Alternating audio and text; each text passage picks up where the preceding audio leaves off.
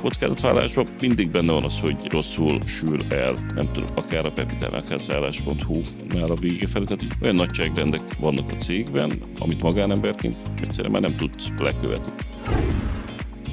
A szállás.hu-tól eltérően a Pepita ezt nem mondom, hogy úgy alapítottuk, de gyakorlatilag nagyon korai pillanatban vontunk be befektetőt. Az a kérdés, hogy akarom-e én ezt a céget a két fiamra hagyni, akarom-e nekik átadni. És erre azt mondom, hogy nem, mert én nem akarok nekik kötöttséget adni. Ha ők akarnak online bizniszt csinálni, és kíváncsiak lesznek a véleményemre, vagy a tapasztalatomra, én ezt nagyon szívesen elmondom nekik. Sőt, egyik nagy álmom lenne, hogy egyszer együtt dolgozhassak valamelyikkel.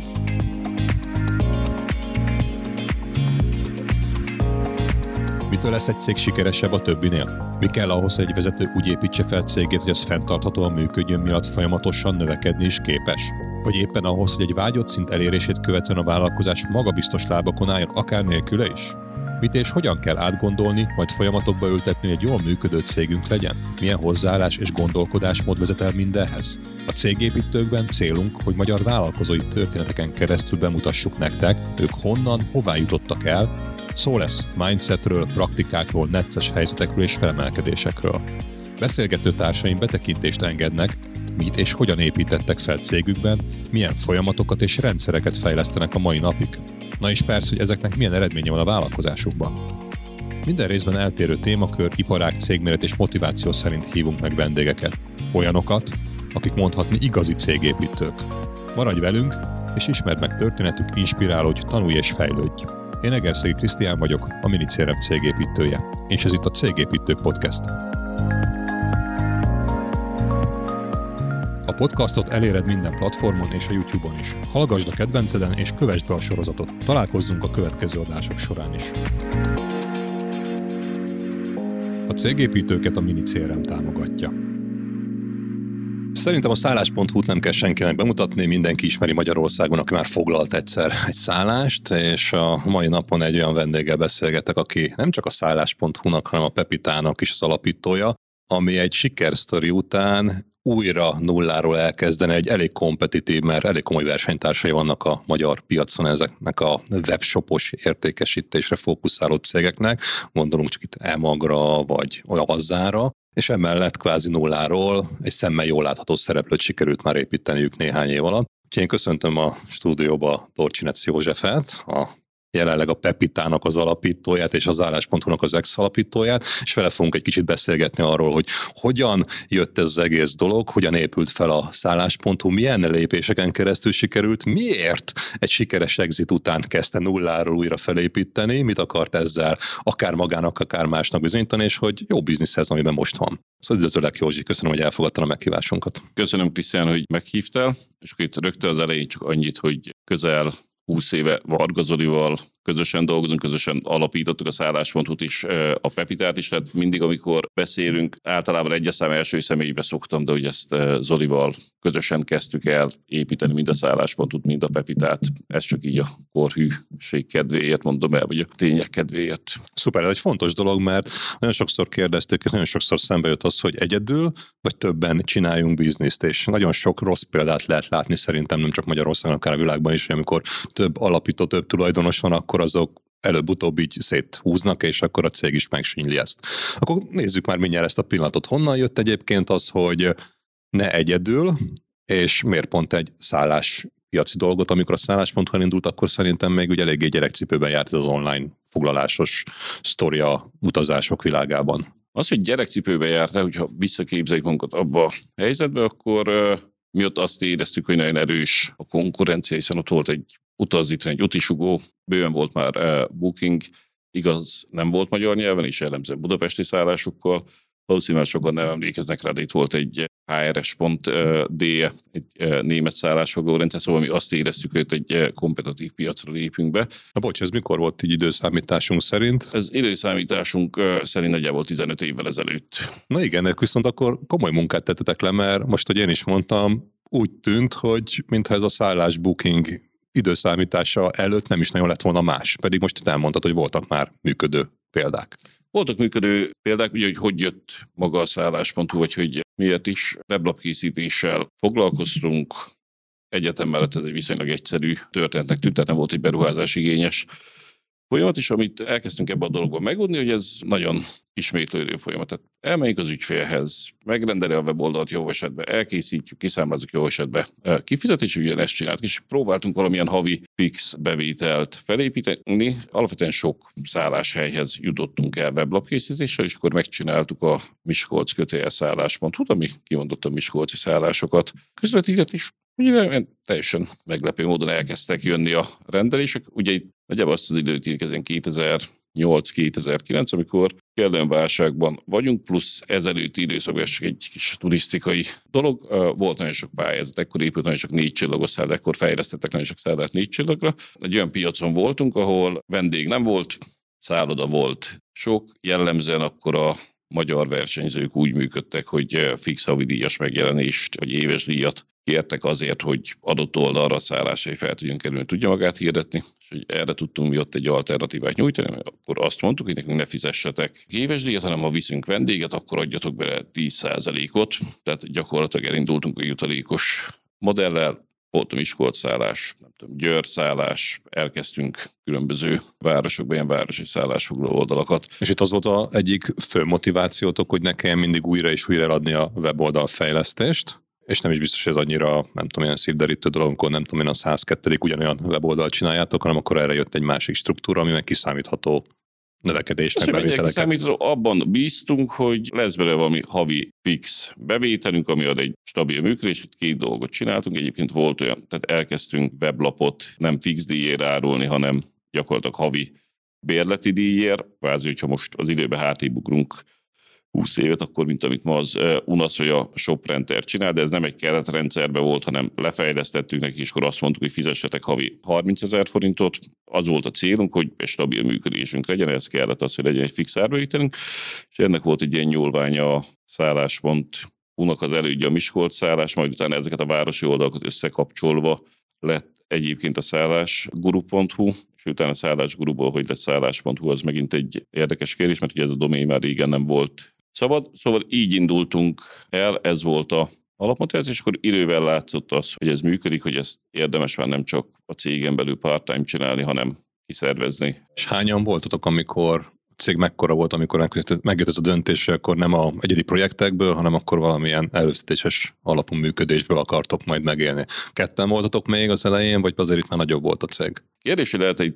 cégről beszélni, mert jogilag abszolút lehet, tehát volt adószám árbevétel, minden, de hogy ekkor mi azért egyetemisták voltunk, főállású alkalmazott nem volt még abban az időben sem, amikor a szállás.hu-nak az elődjét konkrétan elkezdtük, hanem projekt jellegre húzzunk be barátokat, ismerősöket, később nyilván távolabb ismerősöket, vagy ismeretleneket, de hogy, hogy nem tudom azt mondani, hogy már volt egy struktúrált formában lévő cég, ami érdekes, hogy nem volt vízió sem, tehát nem volt az, hogy akkor ezt most elkezdjük, és akkor ebből lesz egy nagy dolog, hanem ez így folyamatosan alakult. Ugye olyan szempontból egy hálás élethelyzet volt, hogy kellene fiatalok voltunk, és nem volt rajtunk elvárás, tehát meg tudtuk azt tenni, hogy minden bevétel, ami volt, azt visszaforgattuk a cégbe, mert hogy egyszerűen ott nem voltak otthon gyerekek, nem volt családi ház, nem volt autó, amit tankolni kell, hanem gyakorlatilag minden ment bele. Ez egy ilyen extázisban töltött időszak volt ennek az első két-három év, amikor nem tudom, hajnal egykor lefeküdtél, és alig vártad, hogy reggel legyen, csinálhass tovább. Tehát amikor így flóba került, elkezdett működni az egész, akkor ez így abszolút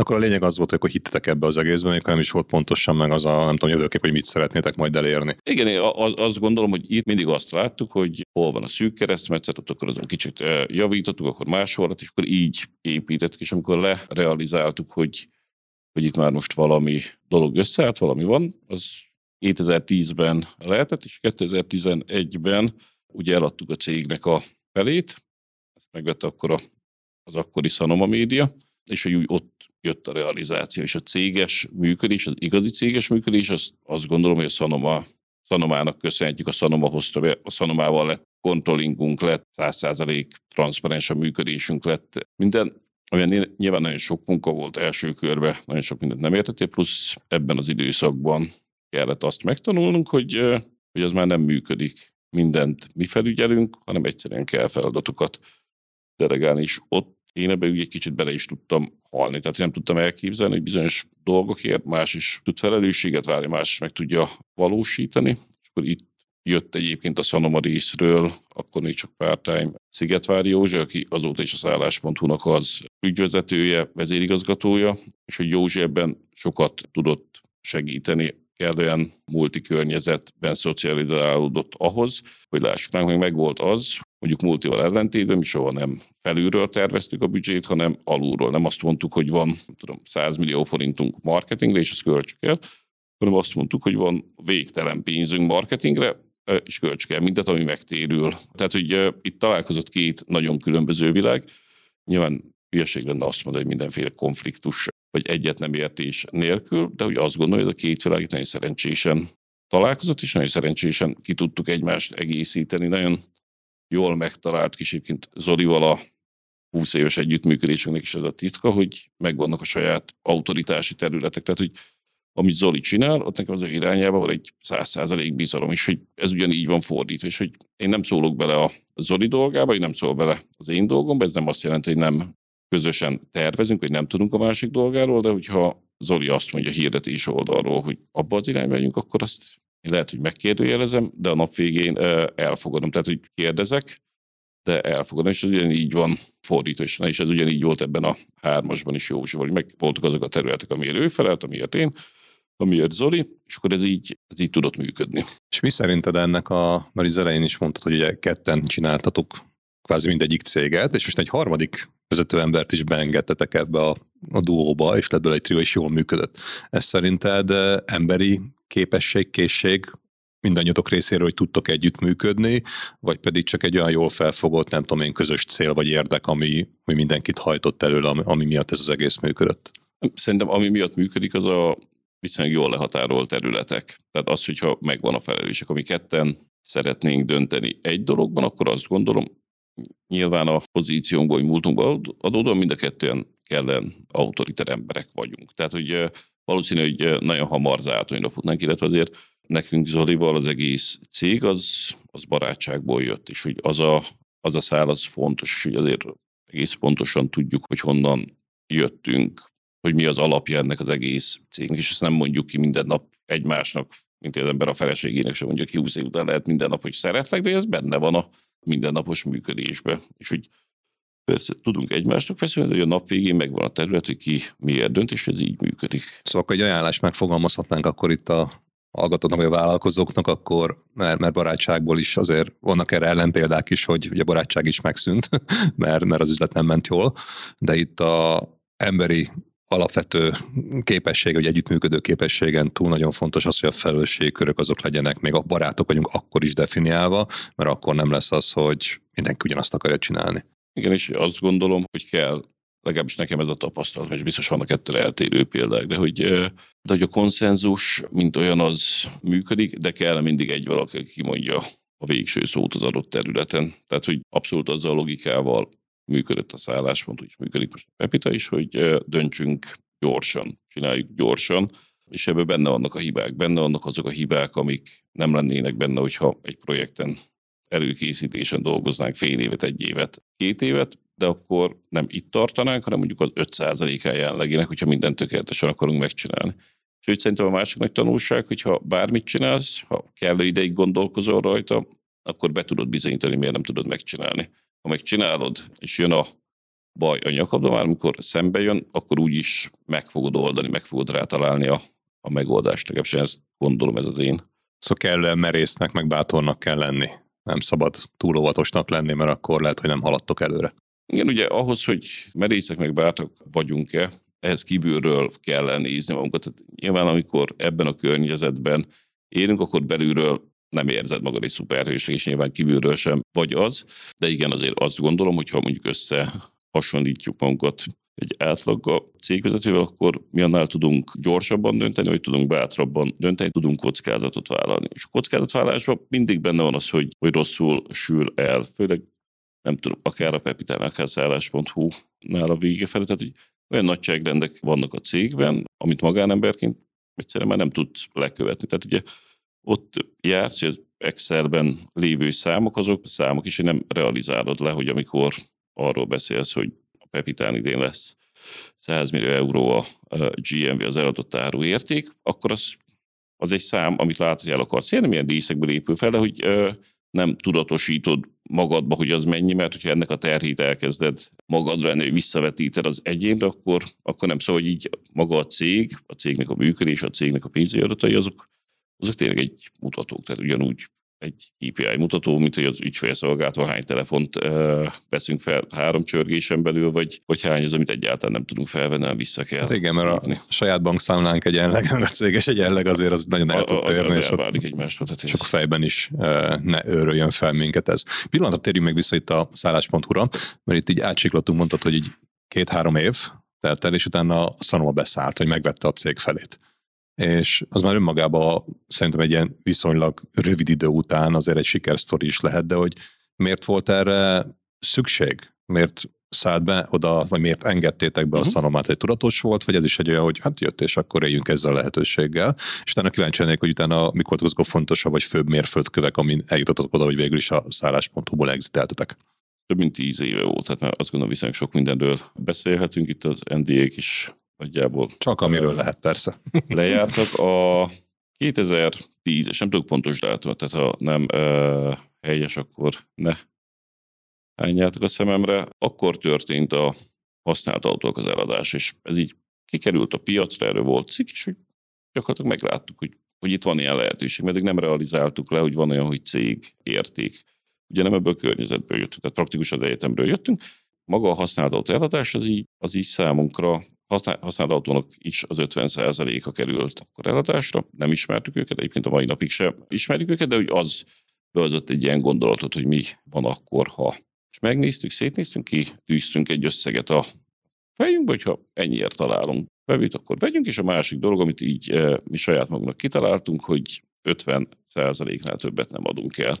Na most ugye ez a ilyen szempontból a legrosszabb pozíció, amikor valaki befektet, bevásárolja magát, az biztos, hogy legalább 51%-ot szeretne ettől függetlenül, azt beszéltük Zoli, hogy ezt így megnézzük, ha találunk, akkor jó, ha nem, akkor sem. Aztán fontos, hogy szálláspont Kuba, amelyik mi ott voltunk, és utána lévő időszakra nem tudok nyilatkozni, de hogy soha nem került külső pénz. Tehát a szálláspont az teljesen organikusan tudott fejlődni, anélkül, hogy tőkeinjekciót kapott volna. Tehát itt, amikor eladtuk, akkor eladtuk az 50%-ot a Szanomának, akkor mi történt? Akkor ugye az történt, hogy gyakorlatilag a saját életünket hoztuk előrébb. Azaz teremtettünk egy anyagi biztonságot, hamarabb laktunk olyan házba, mint amilyenbe egyébként lakni szerettünk volna, de ha mondjuk eredmény oldalról kellett volna megtermelni, akkor ezt lehet három-négy év volt tudtuk volna megtenni, kellene gyerekes gondolkozás, hogy hamarabb ültünk olyan autóba, amilyenbe szerettünk volna, tehát gyakorlatilag előrébb hoztuk az életünkbe azokat a javakat, mi akkor nagyon hittünk abban, ami egyébként be is igazolódott, hogy a Sanoma egy tudáscenter, és a Sanoma egy olyan média elérés, ami, ami kell nekünk. És ez közvetlenül is, illetve közvetve is fontos volt. Tehát, hogy a tudom, különböző központi barteleken keresztül, nem tudom, tudtunk hirdetni az RTL-be, ami ott akkor számunkra egy nagy szó volt, és akkor 2000 11-ben, 12-ben a tévépiac még sokkal kevésbé volt fragmentált. Tehát ott a RTL Klub barátok közt előtt, ha hirdettél, akkor tényleges elérted a magyar lakosságnak a 20-25 százalékát egy spottal. Ugye azt az időt éljük, amikor, tehát itt 2011-ben, amikor Magyarország a leglátogatottabb oldal a startlap. A startlap a Szanomái. De a másik oldal ott van már a Szanománál mondjuk egy profession, egy eh, szebb napokat megélt olcsóbbat. Az olcsóbbat az ugye akkor erősen piac második volt. Tehát volt az árukereső, hogy nem úgy, mint a jelenlegi pozíció, hanem 20-30 százalék ott volt mögötte e, az olcsó. Tehát, hogy olyan tudás összpontosult az akkori szanomában, amiben, amiben mi láttuk az értéket. Azt gondoltuk, hogy mi ebben a környezetben szeretnénk dolgozni, ez a környezet, ez hasznos lesz a cégnek, ezáltal hasznos lesz nekünk. Tehát a szanomára mi abszolút, mint e, szakmai befektető tekintettünk, az eladás motivációja az meg az meg gyakorlatilag a saját életünk könnyebbé vagy biztosabbá tétele volt. Akkor is egy jó együttállás volt egyébként, mert, mert megjött a személyes előny is, amit vártatok, és közben egy olyan szakmai befektető jött be, aki meg elfogadta a feltételrendszereteket, és ez nem biztos, hogy túl sok volt ilyen a piacon. És te mondtad, hogy olyan tudás is jött be, nem csak emberi erőforrás személyében, hanem olyan kontrollok, elvárások miatt, mert egy tulajdonos azért szeretne látni, gondolom kicsit tizelláltabban, mint ahogy ti nektek volt, nem tudom, hogy volt egyáltalán pénzügyi rendszeretek, meg kimutatásotok a szanom előtti időkben, de onnantól kezdve mondod, hogy ez egy komoly munka volt, és ez, ez mekkora erőfeszítés volt így átállni fejben, meg hát a napi működésben. És akár mennyire volt költséges? Mert gondolom nem öt fillér egy ilyet bevezetni és megcsinálni. Na ugye a magát a akkor beszéljünk csak a controllingról. Maga a controlling az, azt mi service vettük a, a szanomáltatás. Szanomában volt egy nagy pénzügyi osztály, meg egy nagy controlling osztály, és akkor azt onnan vettük. Először nem értettük, ez most miért kell. Tehát, hogy mi pontosan tudjuk, hogy mi van, hogy van.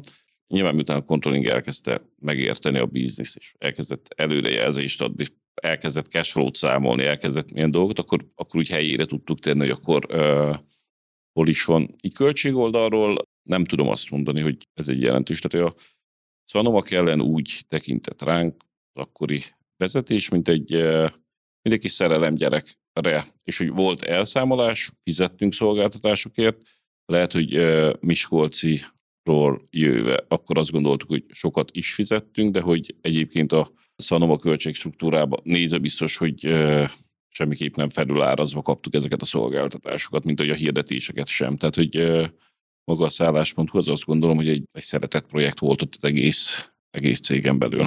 Akkor egy jól működő kapcsolat lett, és belerakta mindenki az értéket, nem csak a pénzt rakták és a hozamot várták, hanem ők is azt akarták, hogy ebből valami nagy nőjön ki. És utána, hogy mentetek tovább, mik voltak az a következő, nem tudom, nagy kihívások, mert azért a szállás.hu is azért, nem tudom, ő volt piacvezető Magyarországon, vagy az most is, meg ugye nemzetközi piacon is megjelent. A Szállás.hu az abszolút volt piacvezető, most is piacvezető. Nyilván mindig az a kérdés, hogy milyen, milyen bázisra nézed. Tehát, hogy amikor meghatározod azt, hogy piacvezető vagy, akkor ha azt mondjuk, hogy a OTAC, az Online Travel Agency, tehát a online szállás közvetítők piacán, ha rendelési értékben nézed, ha rendelés számban nézed, akkor a szállás.hu az egészen régóta piacvezető, főleg akkor, hogyha ennek az egésznek a belföldi részét nézed, tehát ha a belföldi szállásfoglalásokat nézed, akkor abszolút a szállás.hu a piacvezető, ennek minden előnyével és hátrányával. Mire gondolok itt, ez most csak egy ilyen érdekesség, amit nem olyan régen realizáltam le. Most ma a szállás.hu-nak van akkor a piaci részesedése, kénytelen a piacsal együtt mozogni. Tehát ha esik a piac, akkor annyira nagy a részesedése, a szállás.hu-nak is praktikusan esni fog. Ha nő a piac, akkor a szállás.hu is nőni fog mondjuk a Pepitánál a jelenlegi piac részesedésünkkel meg tudjuk azt csinálni, hogy egy csökkenő piacon növekszünk. Nyilván, hogyha abban a pozícióban lennénk, hogy még a piac 30-40 százaléka, akkor ezt nem tudnánk megtenni, mert hogy akkor a gravitáció húzna minket is lefele. Azon kell, hogy piacvezető lett, ez egy nagyon fontos mérföldkő valószínű. Mik voltak azok, amik, amik neked így, ha személyesen visszagondolsz ebbe a szálláspontú sztoriba, így kiemelnél? Mert mondhatjuk azt, hogy mikor volt, nem tudom én, száz ember, meg, meg egy milliárd, meg hány milliárdos bevétel, akár számok szintjén is, de valószínűleg voltak azért ott olyan pillanatok az életetekben, amire így szívesen, vagy nem szívesen, de visszaemlékszem, mert fontosak voltak. Uh-huh. Egyik ilyen dolog is egy picit uh, hamarabb, tehát pont a szanoma befektetés előtt volt, amikor 35 millióról 207 millióra nőtt az éves árbevétel.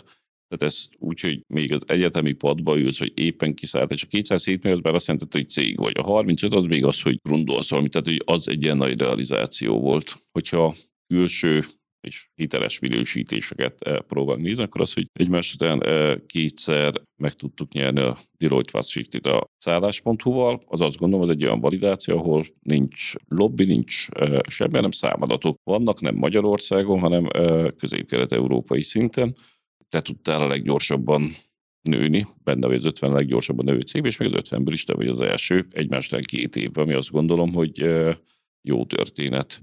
A másik dolog, ugye, amiről beszéltünk, amikor így utólag visszagondolva azt gondolom, hogy ott váltunk cégé, amikor amikor tényleg kialakultak az osztályok. Tehát hogy lett külön ügyfélszolgálat, lett külön controlling már egy idő után nem uh, szervizként véve, hanem házon belül és az azért volt az eleinte is a fejlesztés, amikor a fejlesztés elkezdett részekre bomlani, tehát hogy amikor elkezdett az egész cégként működni, valahol ilyen 14-15-ben volt az, amikor azt éreztem, hogy hogyha nem lennék itt, akkor is működne ez a cég. És azt gondolom, hogy mivel nekünk az a munkák, is akkor most itt kis áthallás, hogy cégépítők legyünk, mi akkor végezzük jól a munkánkat, hogyha a vízióhoz tart a cég, el nem érte, de már nélkülünk meg tudja tenni az utolsó két, három, négy, öt, tíz lépést, akkor gondolom azt, hogy jól végezzük a munkánkat. És itt mondtál számokat is, és igazából már Szanoma is itt van a képben,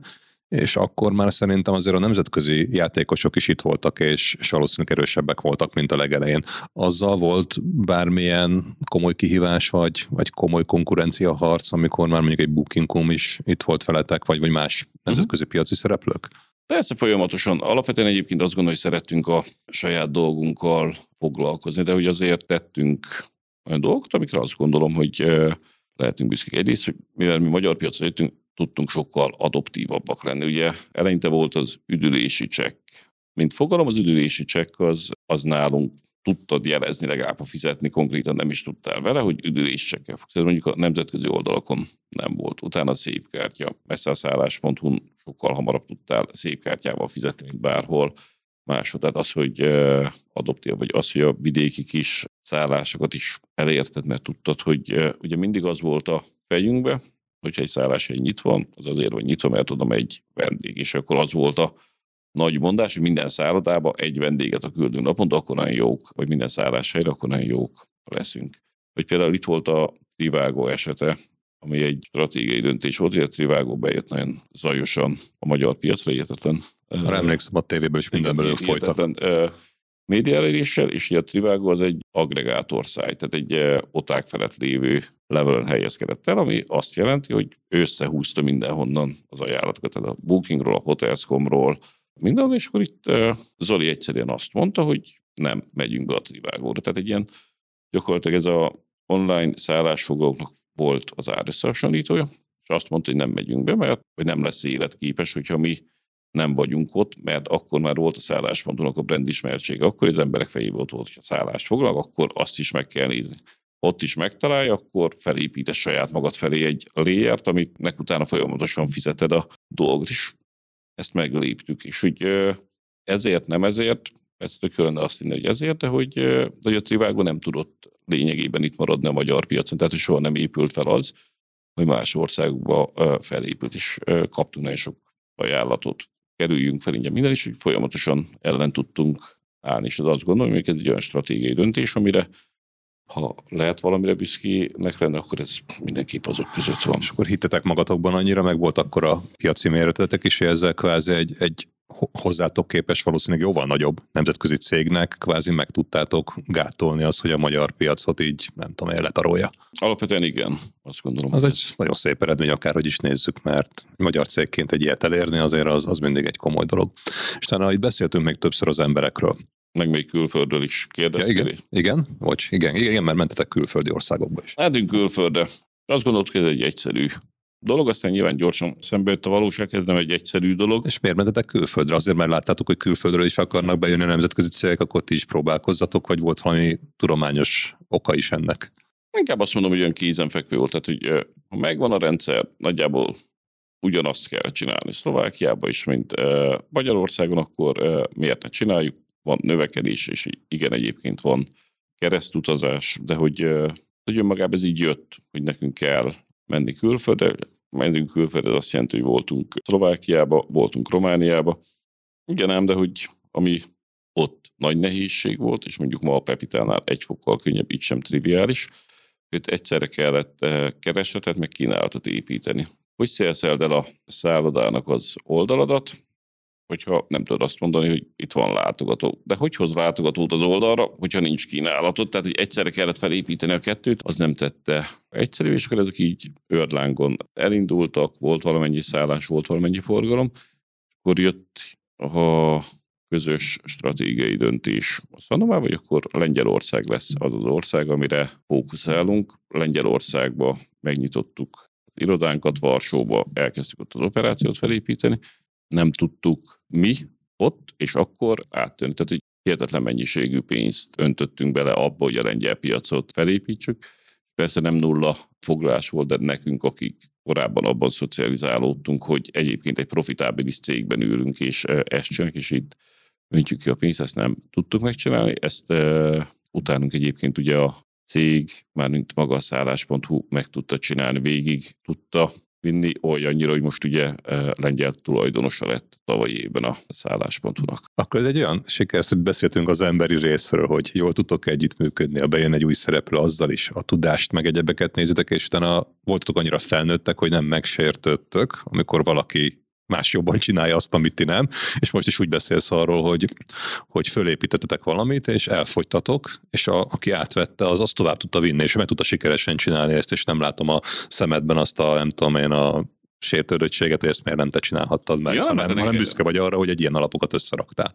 Ja, abszolút. Azt gondolom, hogy eh, látom a magam helyét mondjuk abban a rendszerben, hogy úgy általánosságban, de hogy ezt igyekszek soha nem túl, illetve soha nem alul értékelnem így a helyén kezelni a dolgokat, és igen, tök büszke vagyok rá, hogy ezt, hogy ezt meg tudták csinálni, hogy ez rendben van. Még előző kérdésedre, hogy mi volt a motiváció, miért beengedtük a befektetőt, illetve hogy hogyan is szálltunk ki ebből a történetből, az időközben történt tulajdonos váltás a Sanománál. A Sanomának volt egy rossz nemzetközi tranzakciója, egy holland televízióvásárlás, tőzsdén nagyon rossz eredményeket tudott kommunikálni, meg kellett neki újulni, és az a döntés született az egyébként finn alapítású, de holland központú szanomában, hogy a kelet-európai érdekeltségeket eladják. Most praktikusan ebbe beleesett Magyarország is, így beleesett a szállás.hu 50%-a is, és így lett a szanomából centrál média, ugye a másik Varga Zoltán által fémjelzett centrál csoport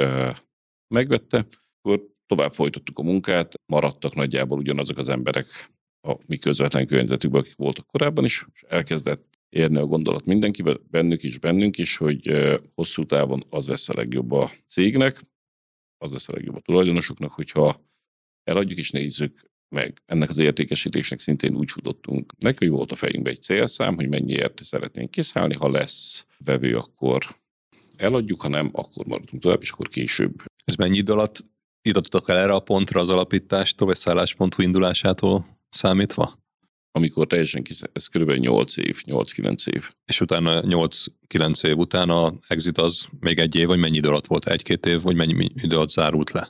Nagyságrendek egy, egy év. Egy év. Tehát, hogy viszonylag megjött a döntés, volt egy 8 éves sztori cégépítés, közösen a Szanomával egy része, és utána egy év alatt, amikor megjött ez a döntés, akkor össze is jött a, a biznisz. Tehát ez egy ilyen nagyon terv szerinti haladás. Honnan jött ki egyébként ti, tőletek jött ez a gondolat, vagy, vagy a Szaromától, vagy bocsánat, a Centráltól most már, vagy pedig ez egy közös gondolat volt, hogy akkor most már exitre kell vinni ezt a céget? Ugye, hogyha Centrál működését nézzük, vagy hogy mi történt a Szandomával, ők ugye viszonylag sok eszetet viszonylag rövid időn belül eladtak. Tehát ez úgy benne volt a levegőbe. Azt, hogy ez most konkrétan kimondta ki először, ezt nem tudom megmondani, mert nem emlékszem, vagy lehet, hogy nincs ennek akkora jelentősége, de hogy, de hogy ez így jött, tehát hogy benne volt a levegőben, hogy akkor ezt nézzük meg, hogy akkor a magát a szállást ezt el tudjuk-e adni, kinek tudjuk eladni, kik lehetnek itt potens vevők is, hogy annyira szerelem gyerek volt, és nem lehet azt mondani az egész projekt, hogy ez egy szerelem gyerek volt, hogy mi egy dologhoz ragaszkodtunk, már ugye, hogy néz ki egy ilyen tranzakciós folyamat nagyon legalább, Az sem egy egyszerű. legalábbis mi, hogy csináltuk, gyakorlatilag nem tudom, három tanácsadó céget megversenyeztettük, abból kiválasztottuk, hogy kivel szeretnénk együtt dolgozni, és akkor ami a lényeg, hogy mondani akartam, hogy ugye van egy lista, ami alapján eldöntjük azt, hogy kiket keresünk meg, kiket hívunk be ebbe a tranzakcióba, ez tud lenni egy kellene hosszú lista. Még itt is azt mondtuk, hogy kvázi olyan szakmai befektető, aki turisztikával foglalkozik, olyat nem kereshetünk meg. Tehát így én egy pillanatig nem akartam, mint a Zoli sem, a Booking, az Expedia, a hotels.com, bárki anyagot kapjon. Azért... Egy logikus döntés lett volna, nem, hogy egy azonos piacon mozgó szereplőnek odaadod, de mi volt ennek az aggája? Féltetek, hogy elviszik a tudást, az infókat? Ez volt az egyik, illetve a másik, azt gondoltuk, vagy tévesen, vagy nem, de hogy itt a tévedés jogát, azt fenntartjuk, és ha visszamennék az időben, még egyszer így csinálnám, ha valaki ezek közül megveszi, akkor ő, ő piacot akar venni. Hogy számunkra azért kell nagyon fontos volt az, hogy azok a kollégák, akik Miskolcon dolgoznak, akik Budapesten dolgoznak, nem tudom, Miskolcon 8 éve ott dolgoznak, felgrundoltuk velük az egészet, akkor ne egy olyan helyzetbe kerüljenek, hogy oké, okay, itt van a booking, megvette, és akkor át 301 az egész oldal, az operációt meg elküldi. Tehát ennél sokkal nagyobb felelősség volt bennünk, és igen, tartottunk attól is, és ez valószínű, hogy egy gyerekes aggodalom volt, de hogy jönnek, és akkor átvilágítanak, mert ilyenkor azért egy eladás folyamán gyakorlatilag nincs tabu téma, nincs olyan információ, amit nem adsz át, és hogy ebből tudnak meg olyan információt, amit egyébként nem szeretnék, hogy megtudjanak mondjuk a konkurensek.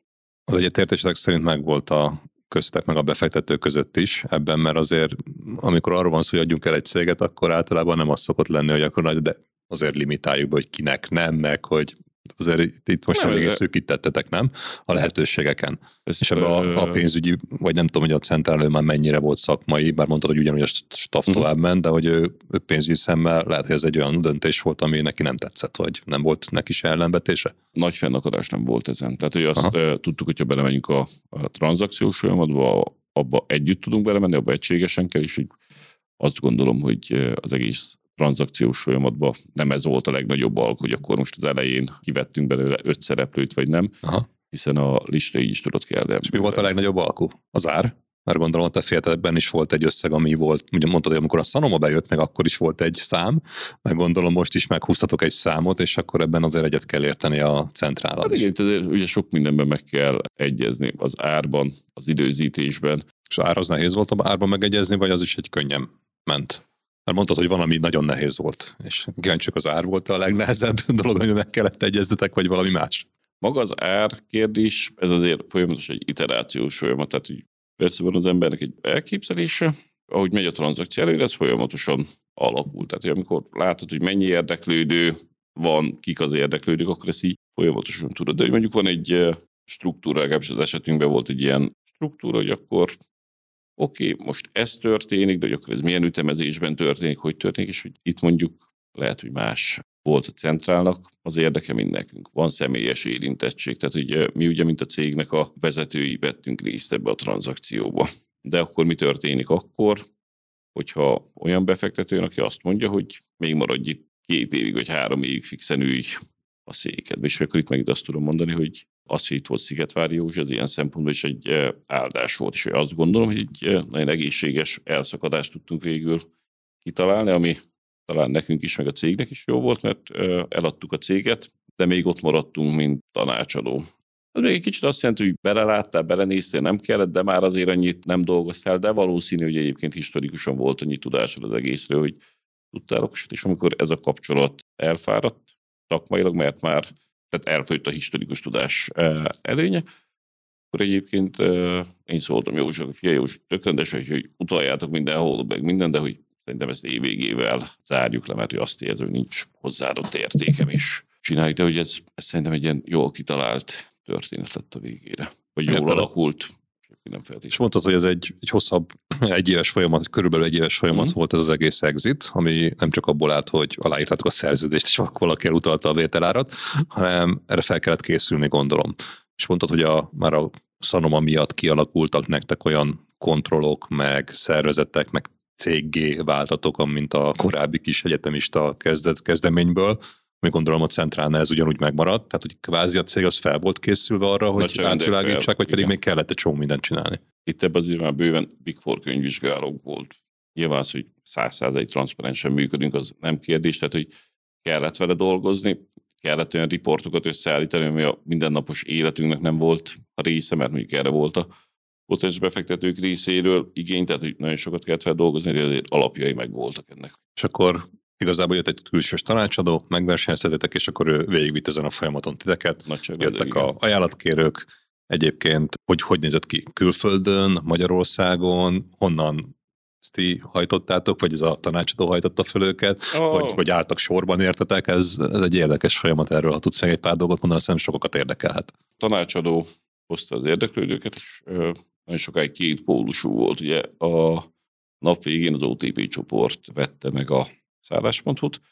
Nagyon sokáig bent volt egy orosz versenyző, ami akkor sokkal kevésbé hangzott rosszul, mint hogy ez ma hangzana, de nagyon sokáig bent volt egy orosz versenyző, és akkor így kettőjük közt ment. Persze ott elején első köröttől volt 30 érdeklődő. Utána így folyamatosan elkezdett szitálódni, és akkor ők ketten voltak azok, akik nagyon sokáig bent voltak a folyamatban. És a napi működésre egyébként volt érezhető hatás annak, hogy van egy ilyen cégeladási folyamat, és egy csomó mindent, nem tudom én, rendelkezésekkel bocsánatanatok, meg elvette a munkaidődnek a felét, vagy nem tudom, volt-e bármilyen uh-huh. érzésed? Ha azt kérdezed, hogy napi működésre volt-e, akkor nem. A szállásmód az meg ténylegesen egy cég volt. Az én napjaimra Zoli napjaira, a Szigetvári Józsi napjaira volt egyértelműen igen. Mi mondjuk lehet, hogy sokkal kevesebbet tudtunk a napi operatív, vagy akár a cégnek a stratégiai dolgaival foglalkozni, mert hogy itt azért voltak megbeszélések, időszaktól függően, de havonta, hetente, vagy akár naponta, amik elvitték, amire készülni kellett, ami kiestek munkák, amit tovább kellett vinni, de hogy, hogy önmagában azért a cég az tudott működni. Nagyon, nagyon jó felelősségi szinten ellátott vezetőink voltak, azt gondolom, és hogy szerintem a vendégeink vagy foglalóink ebből semmit nem éreztek, tehát hogy nem, nem válaszolt lassabban a uh-huh. ügyfélszolgált attól, vagy nem frissültek a szállodáknak lassabban az árai attól, hogy mi nem ezzel foglalkozunk. Tehát ez, ez egy akkori szemmel nézve kész dolog volt, amit nyilván számtalan helyen lehetett később fejleszteni, de így szervezetileg azért ott már össze volt rakva. És akkor megvolt a, az egész tranzakció, lezajlott, a végén így megelégedettséggel tekintesz vissza? Egy jó deal volt számotokra? Hát mondom, egyetemről indulva biztos, de hogy amikor már több befektető, vagy a szanomás kör, vagy centrálos kör után, amikor már tényleg komoly cég volt, akkor mit gondolsz így? Ez volt a legjobb döntés, hogy kiszálltatok belőle, és eladtátok, vagy, uh-huh. vagy esetleg néha megfordul a fejedbe, hogy ezt lehet, hogy még tovább is lett volna érdemes csinálnotok. Egészen impresszív a pálya, amit bejárt a cég azután, hogy uh, mi eljöttünk azt mondom, látni kell, hogy nekünk, mint magánember, picit kívül nyúlt már a komfortzónánkon. Tehát, hogy amikor a összvagyonodnak a 95%-a egy eszedben van, és ez egy kellően sérülékeny online biznisz, akkor nem. Visszamegyünk, az időbb ugye ez volt 15-16-ban, 16 legelején, amikor aláírtuk. Persze nagyon jó lett volna, hogyha még két évig megtartjuk de azt gondolom, hogy ez, ahogy történt, ennek így kellett történni, és ez így van jól, ha visszamennék az időbe, ugyanezt választanám. Mert ha arra ki tudtad volna optimalizálni, akkor pont a Covid előtti utolsó év. De hogyha mondjuk mi lépünk bele a Covid-ba, a saját forrásba biztos nem tudtunk volna egy Covid-ot lefinanszírozni. Azért a Covid, hogyha valamit, akkor a teljes szálláspiacot az padlóra tette. Azért arról beszélünk, hogy abban az időszakban dolgozott a cég nem tudom, 250-300 ember, akinek bért kellett tenni. Tudtad, hogy nem fog örökké tartani, el nem küldhetsz mindenkit. Ha elküldesz mindenkit, vagy dolgozók felé, akkor mi lesz utána? És itt, hogy volt itt erős tulajdonos, meg tudott az valósulni, hogy megerősödve jöttek ki. Tehát, hogy a Covid utáni piacon a szálláspontúnak nagyobb a piac részesedése, mint a Covid előtti, mert egyszerűen fejlesztettek, mert tudták finanszírozni. De mi ezt magánemberként nem tudtuk volna megtenni. Sőt, egyébként azt gondolom, hogy pénzintézet eh, is jó érzéssel a Covid elején, hogyha mondjuk akarsz, nem tudom, hitelt felvenni, azért valószínűleg nem felállva tapsolnak az ötlettől, hogy egy online szállás közvetítőt finanszírozzuk meg, amikor, amikor minden szállda üre. Szóval egyébként azt gondolom kérdésedre válaszolva, hogy a dolgok jól történtek, nem tőzsdézek egyébként, de hogy azért tőzsdén szokott az lenni, hogy utólag, amikor nézed a csártod, akkor a, látod, hogy hol van a tetejés perc, ott van a legalján venni, meg a legtetején eladni, de szerintem ez... Akkor benne vagy, akkor nem tudod, hogy ez most éppen hol vagy azon a, a Akkor nem tudod. Azt gondolom, hogy ez jókor történt, jó helyen, jó ütemben, jó áron. Oké, és akkor meg volt ez a sztori, és már nem az volt, hogy a vagyonod 95%-a volt az online szállásfoglalós bizniszben, hanem akkor itt már te is megnyugodtál, mert akkor tudtad a kockázatokat is akár a befektetéseknél porlasztani. És ott mi volt az a dolog, hogy itt miért nem álltál meg? Hogy oké, okay, meg vagyok, megjöttem, jól élek, és elkezdtél egy online bizniszben, egy kicsit másfajta online bizniszben, de nulláról felépíteni valamit egy elég, elő, elég elős versenyben. Ez mi az, ami motivált? Két uh, motiváció volt. Egyik az egy bizonyítási vágy, a másik az meg egy szakmai hiányérzet. És a szakmai hiányérzet, azt még lehet két részre tudjuk bontani. A personális motiváció, vagy bizonyítási vágy, az teljesen egyértelműen arról szólt, hogy az ember, mivel már nem dolgozott, ezért ráért elkezdeni gondolkozni, és ráért elkezdeni kételkedni saját magában, vagy a sikereiben is, hogy azt éreztem, azt éreztük, hogy szükségünk van arra, hogy saját magunknak ez, nem fontos is a saját magunknak, tehát nem másnak.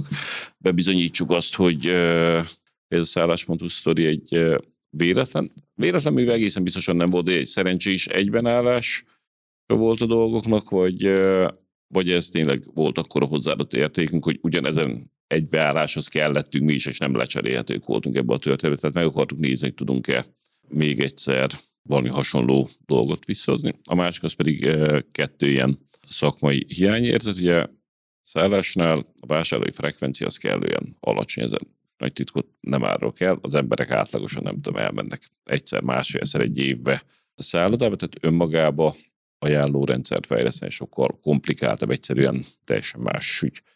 Az e-commerce piacon ugye a vásárlás frekvencia sokkal magasabb. Ugye az egész Pepita az baba, mama témakörbe indult, pont azért, azt gondoltuk, hogy majd ezt nagyon szépen, meg tudjuk csinálni, hogyha de most egyes pelenkát veszel, akkor jövő hónap már kettes pelenkát veszel, de hogy akkor 8 hónap múlva meg, vagy nem tudom, 15 hónap múlva meg futóbiciklit fogsz venni, tehát így bent tudunk tartani, tudunk nem tranzakció, hanem user szemléletben gondolkozni.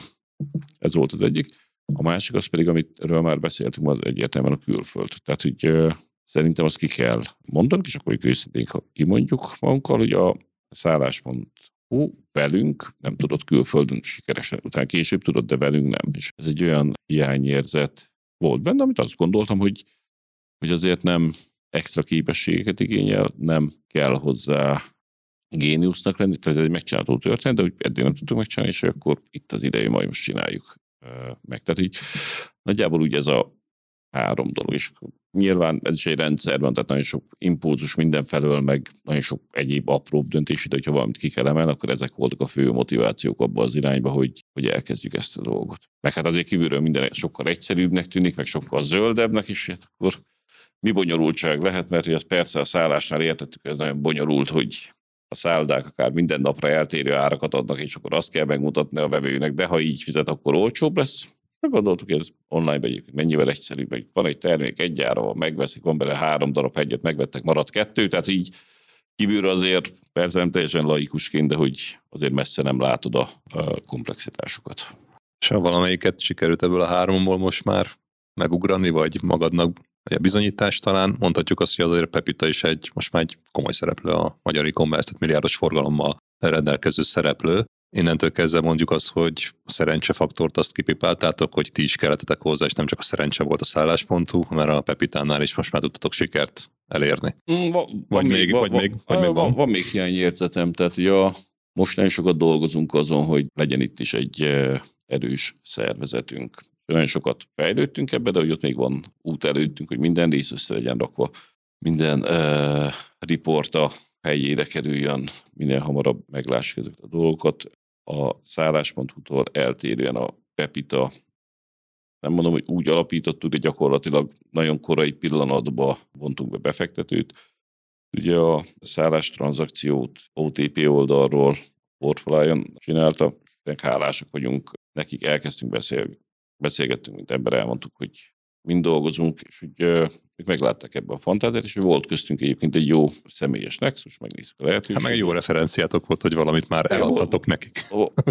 Volt egy jó referenciánk, és hittek bennünk, és beszálltak is, hogy a Pepita az ma gyorsabban növekszik, mint amire önerőből képesen. Tehát, hogy a Pepita az ma egy finanszírozott cég. Ez tudatosan van így, de hogy itt ahhoz, hogy azt mondjuk, hogy sikeresek vagyunk, ezt át kell tudnunk fordítani. Megvan rá a itinerünk, megvan rá, hogy mit, mit csinálunk, mikor mi fog történni, legalábbis tervünk van rá, de hogy számomra a cégépítés az akkor cégépítés, hogyha a cég az a saját lábán megáll. Nem eszetlenül költjük a pénzt, még egyszer mondom, ma több pénzt költünk, mint amennyi bevételt termelünk, de mindezt azért, hogy piaci pozíciót terezzünk. Egyszerűen ez a stratégiánk ezt csinálják, és hogy ez így helyén is van, de a kérdésedre az első pontot akkor tudjuk kipipálni, amikor egy eredménytermelő céget alakítunk ki, úgyhogy annak megvan a megfelelő piaci pozíciója. Értelek, akkor ott még van mit tenni. És azt megkérdezem, nem tudom, publikus egyébként, mondtad, hogy bevontatok uh-huh. őket már viszonylag az elején, hogy ez mikor, milyen összeg, milyen százalékokért jött, vagy szállt be hozzátok valamennyi mély ebből a publikus? Uh-huh. A... Gondolom kisebbségi tulajdonrészt adtatok. Abszolút kisebbségi tulajdonrészt adtunk. Összegekről, százalékokról nem tudok beszélni, mert, mert egyszerűen van köztünk egy titoktartási okay. szerződés. Oké, okay, és akkor megvolt a kvázi a, az a finanszírozási háttér, hogy tudjatok egy ilyen piacon növekedni, és egyébként a mondtad, hogy egyszerűbb, nem olyan komplex, legalábbis így tűnt ez az e-commerce piac, mint mondjuk egy ilyen szállás közvetítő dolog, viszont azért itt már sokkal érettebb, meg nagyobb versenytársak voltak ezen a piacon.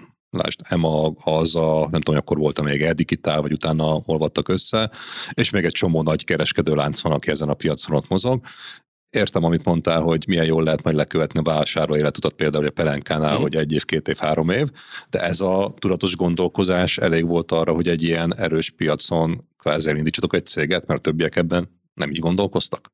Ugye miben vagyunk diverzek, és hogy ilyen szempontból az EMAG az jó példa. Mi azért marketplace-t kezdtünk el építeni. Pepita alapvetően, amikor elindult, akkor tisztán marketplace volt. Ugye, hogyha azt nézzük, azt nézzük, akkor a szállás egy marketplace, szálláshelyek marketplace Ami azt jelenti, hogy mi nem foglalkozunk az áruval, nem csak eladjuk, ebből jutalékot kérünk.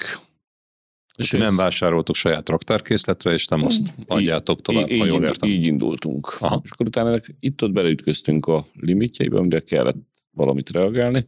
Tehát vannak olyan termékkörök, ahol az árdés nem teszi lehetővé azt, hogy abból bárki is marketplace jutalékot fizesse, mert hogy nagy titkot nem árulok el, de hogy mondjuk a mobiltelefon egy olyan kategória, ahol a átlag árdés az 3-5 százalék között van. Egyébként is egy terhelt kategória, mert talán lehet, hogy utolsó ilyen szegmens, de ott még a mai napig jellemző a piacon a szürke import, ami, ami nyilván számunkra nem opció, de a transzparensen kereskedő cégek esetében 3-5 százalék. Ott nem tudom azt mondani, hogy jó áram is legyen, hogy a vevő oda jöjjön, megvegye, plusz a partner is ki tudja fizetni, nekem is maradjon, egyszer nem fér be. Mindegy, és akkor így e, jöttek be kategóriák, amit, amit elkezdtünk saját raktározni, és lett ez a lett ez a hibrid modell, amiben van saját kereskedés, illetve van marketplace vagy piac tér funkció. Szóval, ha magát a piac teret nézzük, akkor piac téren a konkurensünk az az elmag. Igen.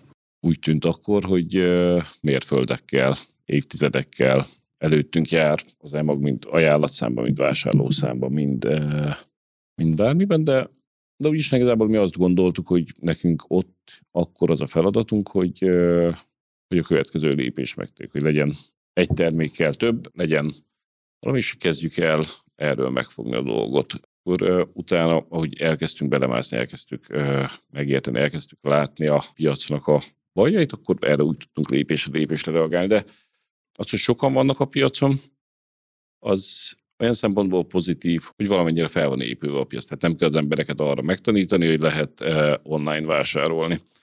És akkor innestől kezdve kell egy picit ügyesebbnek lenni, a vevő téged választani, és nem más. Tehát ugye egyszerűbb ott halat fogni, ahol sok hal van, csak neked kell jobban horgászni, mint az összes többinek. És nyilván nem triviális, meg nem egyszerű, de hogy, hogy ez az, hogy fel van épülve a piac is, hogy már egyébként e, webshop oldalról is, nem mondom, hogy teljesen felépült piac, de hogy egyébként még pont az EMAG edukációs tevékenységek köszönhetően nagyon sok webshop tudja azt, hogy mit jelent az, hogy marketplace-en értékesíteni, az egy előny. Ott, ami kihívások e, voltak nekik a másik marketplace-szel, nekünk arra kellett tudni jó választ adni. Vagy ha nem volt kihívás, hanem ami jól ment, azt már azt kell mondani, hogy mi ezt meg tudjuk így csinálni. Ha meg tudjuk, akkor készülj arra, hogy nálunk is ugyanezt fogod kapni. Szóval egy piaci trendet lovagoltatok meg, nem kvázi piacot kellett kicsit mondjuk itt teremteni, mint uh-huh. a szálláspontnál. Igen, igen, igen, igen. És akkor egy mennyire kemény itt a verseny, mert mondtad az olyan a szálláspont, ha elindult, akkor is sok szereplő volt, és akkor is voltak nemzetközi játékosok.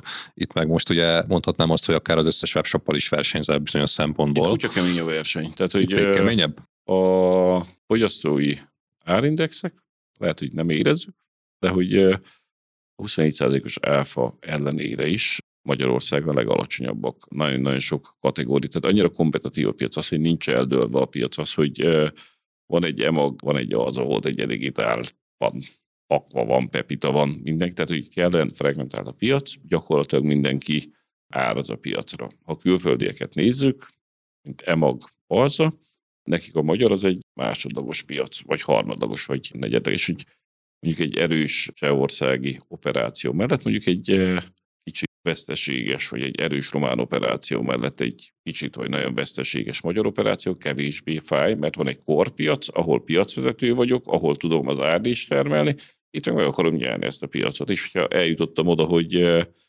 hogy megvan megfelelő market share akkor majd elkezdek árazni, hogy addig erre tudok befektetésként tekinteni. Tehát, hogy alapvetően tényleg egy kutya kemény piacról beszélünk. És mondtál egy olyan dolgot még az előző életedből, hogy nem szabad túl óvatosnak lenni, mert akkor megmagyarázd magadnak, hogy miért ne csináld.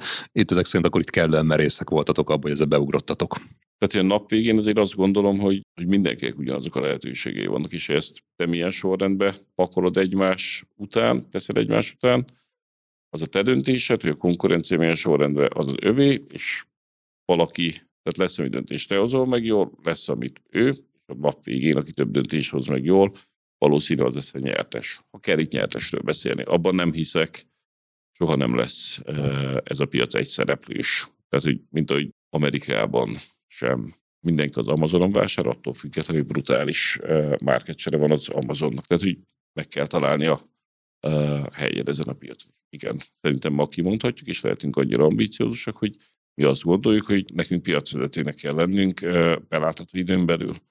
Ez még ma sem triviális, tehát nem arról van szó, hogy 10-20%-kal van előttünk konkurens, ami már ebben a nagyságrendben is kellene, hanem mindig többszöröse a mi forgalmunknak, de hogy talán már sokkal kevésbé teszem magam nevetség tárgyává, amikor ezt kimerem mondani, mint amikor ezelőtt három-négy évvel kimertem mondani, amikor tényleg az ég meg a föld távolságot. is akkor már itt volt egy ilyen kvázi célkitűzés, vagy mondhatjuk azt, hogy mert mondtad, hogy a szállásponton nem volt még meg az a jövőkép, amit akartatok, itt viszont már tudatosan így építettétek, vagy így kezdtétek ezt a céget építeni. Oké, okay, no, hát akkor a kihívás az nagy, és egyébként a Szállás.hu-s egy jól felépített operáció után elkezdhetek, hát kvázi nulláról egy céget építeni, egy évig saját önerőből, akkor még nem volt a, a befektető itt a, a sehol.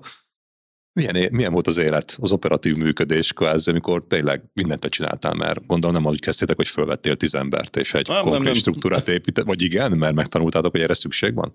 Nem, ö, valamiért az a gondolkozás bennünk maradt, hogy ö, kellene alul staffolva kezdtük ezt a céget, és jellemző, tehát mai napig vannak területek, ahol uh, alul, ahol kevesebben vagyunk, mint amennyien kellene.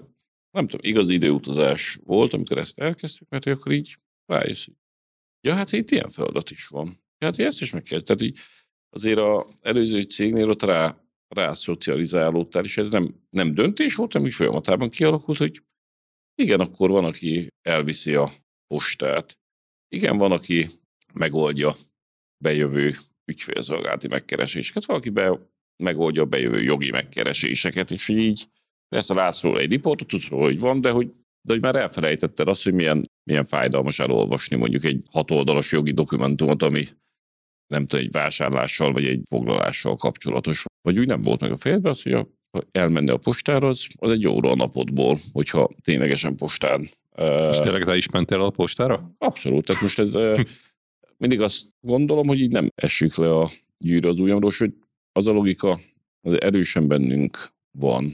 Ez valószínűleg rossz, az, hogy rossz, nem rossz, azt nem tudom, de ez egy minta, ami belünk ívódott itt a szálláspontú kapcsán, hogy ott sem volt, illetve itt sincs olyan része a cégnek, ahol én aktívan nem dolgozom, és nem bohóckodva, hanem ténylegesen, tehát hogy volt időszak, amikor kezdtük a saját raktárt, amikor ö, én adtam fel a csomagokat, vagy az ügyfél megkereséseket én vettem fel a telefont, én válaszoltam e-mailbe, ugyanígy Zoli is, de hogy ennek azért megvan az a nagy előnye, már most visszanézve, hogy azért egészen pontosan tudom azt, hogy mi történik a raktárban, tudom azt, hogy mi történik a ügyfélszolgálat. Tehát, hogy ö, szerintem akkor, és erre mondani nem biztos, hogy helyes, nem helyes, ami gondolatunkban ez akkor tudsz valamit reálisan számon kérni, hogyha tudod, hogy miről, miről beszélsz, és el tudod azt fogadni, hogy ez ennyi időbe kerül, mert benne voltál te is, hogy azt mondod, hogy én ebben benne voltam, nekem ezt nem mond meg, hogy ez három napig tart, mert tudom pontosan, hogy három rossz és akkor nézzük meg, hogy akkor valamit rosszul értesz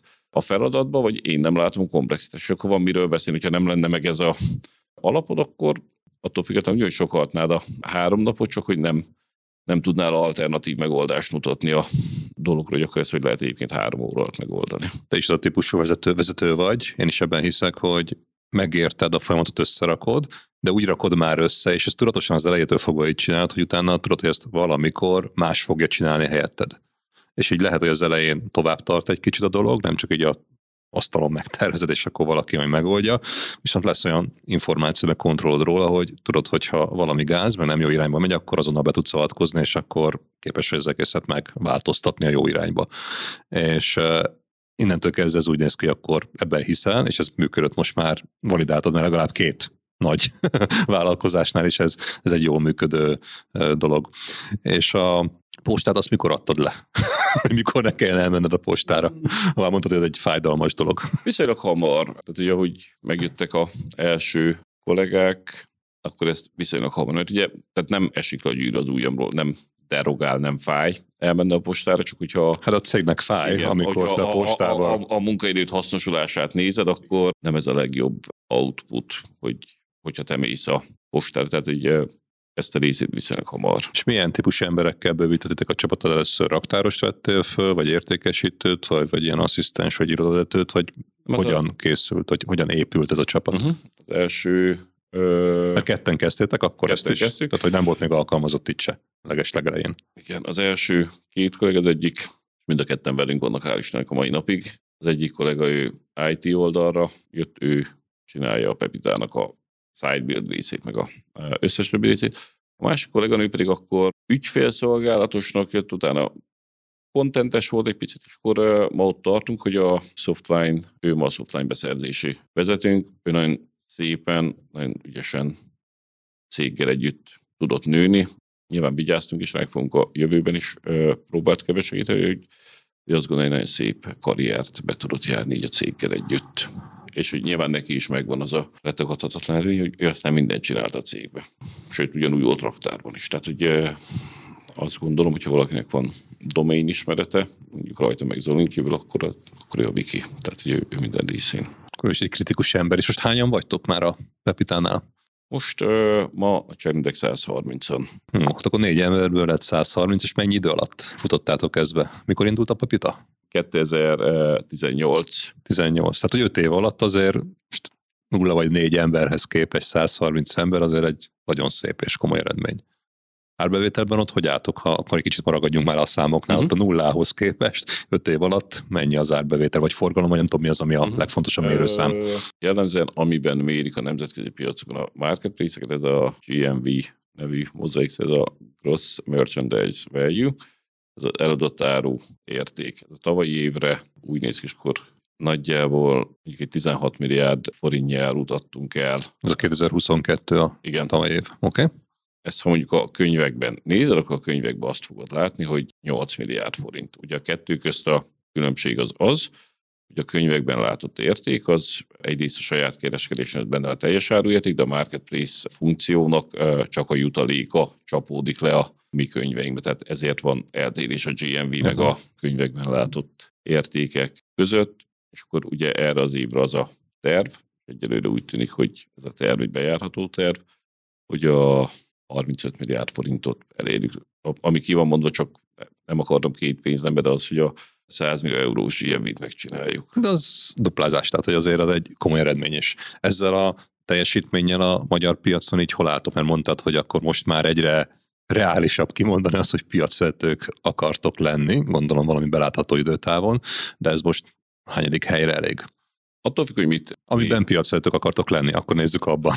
Igen, hogyha a Similar webet nézed, azt gondolom viszonylag sokan ismerik, akkor uh, Similar webben ma ott tartunk, az általunk figyelt szereplők közül a másodikak vagyunk. Tehát, hogy a Similar web adatai alapján látogatottságba megelőztük az alzát, régen megelőztük a malpontot, és előttünk van demag. És uh, még mondom, nagyságrendel van előttünk, de hogy már azért látszik, hogy itt ott zár az az uh, holló nem tudom, volt ugye a GK-nak kutatás, aki másfelől fogta meg ezt a dolgot. Ott, ott is mindenki a top 15-ben benne vagyunk, sőt a benne lévő cégek közül mi tudtuk a legnagyobbat nőni ez a kutatásnak egy külön része volt. Szóval, hogy sokfelől meg lehet fogni, lehet nézni ezt látogatószámra, tranzakciószámra, árbevételre.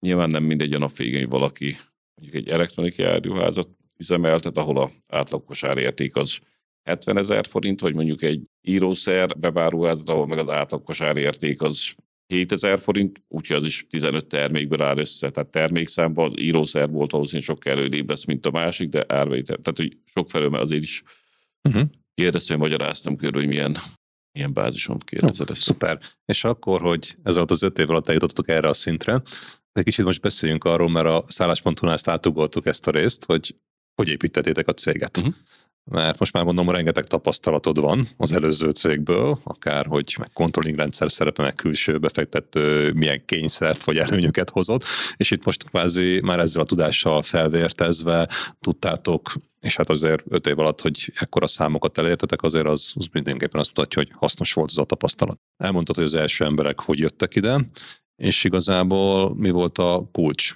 egy technológiai fejlesztés irányba mentetek el, nem tudom, egy üzletszerzés volt, ami vagy, vagy megjelenés, marketing kommunikáció, melyik irányba mentetek, és utána mellé hogyan épült a, a csapat, hogy fejlődött ez az egész? Figyelj, próbálok a kérdésedre válaszolni, de lehet egy picit másfelől fogom meg. Tehát, szerintem a cégépítésben mikor van nehézség. Azt gondolom, hogy addig, amíg egy adott feladat típus az ö, olyan mennyiségben van, hogy egy emberre tudod dedikálni a feladatot, addig gyakorlatilag nincs kihívás. Annyi a kihívás, hogy találj egy embert, aki ezt csinálja, hogy taníts be.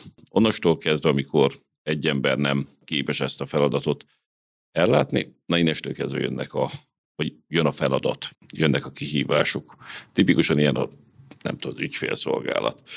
Ügyfélszolgálaton megteheted azt két embernél, hogy te beszélt egy ügyféllel, azt nem tudom, beírod egy excel hogy holnap, jön a kolléganőd, vagy délután, aki marad, akkor ő tudja, hogyha visszaív, miről van szó. De ez nyilvánvalóan nem skálázható, mert akkor már azt valaki nem fogja frissíteni, nem lesz ott, nem írta be, nem úgy írta be.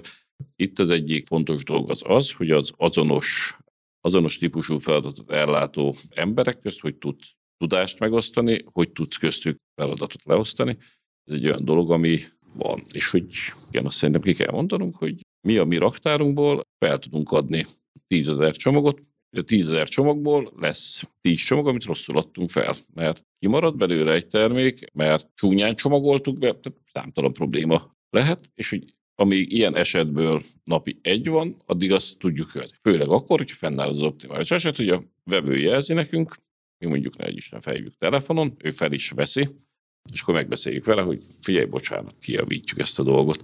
De onnastól kezdve, hogyha mondjuk már csak annyi komplexitásban a rendszer, hogy ő első nem veszi fel a telefont, hanem ő majd visszahív minket két orosz és már fogalmunk nincs, hogy miről van szó, és ilyen esetekből, mármint hogy hibás esetekből több mint napi kettő van, ezt már nem tudod követni. Tehát ezek azok a dolgok, ami, amire rendszer, és amikor nem beszélek arról, hogy hatékonyságot mérsz, vagy bármi, csak arról beszélek, hogy tudod, hogy ki mit csinál. Tehát hogy szerintem a cégépítésben ez egy olyan dolog, ami kellene fontos, hogy az azonos típusú feladatokat hogy tudsz ki skálázódni emberekbe, hogy tudsz nagyjából azonos teljesítményszintre hozni, hogy teljesítményszinten tartani embereket. És ez fontos szerintem, hogy, hogy értsük a saját cégünket. Tehát, hogy lesznek panelek, mondjuk ügyfélszolgálati ügykezelésre, felmegyünk internetre, biztos vagyok benne, hogy találunk 2000 egyik se pont az lesz, ami nekünk kell. Tehát ezt, ezt hogyan oldod meg? Ezt úgy oldod meg, hogy bérelsz hozzá egy rendszert, amit jól tudsz, amit jól tudsz paraméterezni, jól tudsz beállítani, vagy saját fejlesztéssel csinálod. Erre a fejlesztési vezetőnk köteles Ádám szokta azt mondani, hogy ezt fejlesztünk CRM-et, ami ebből akarunk megélni.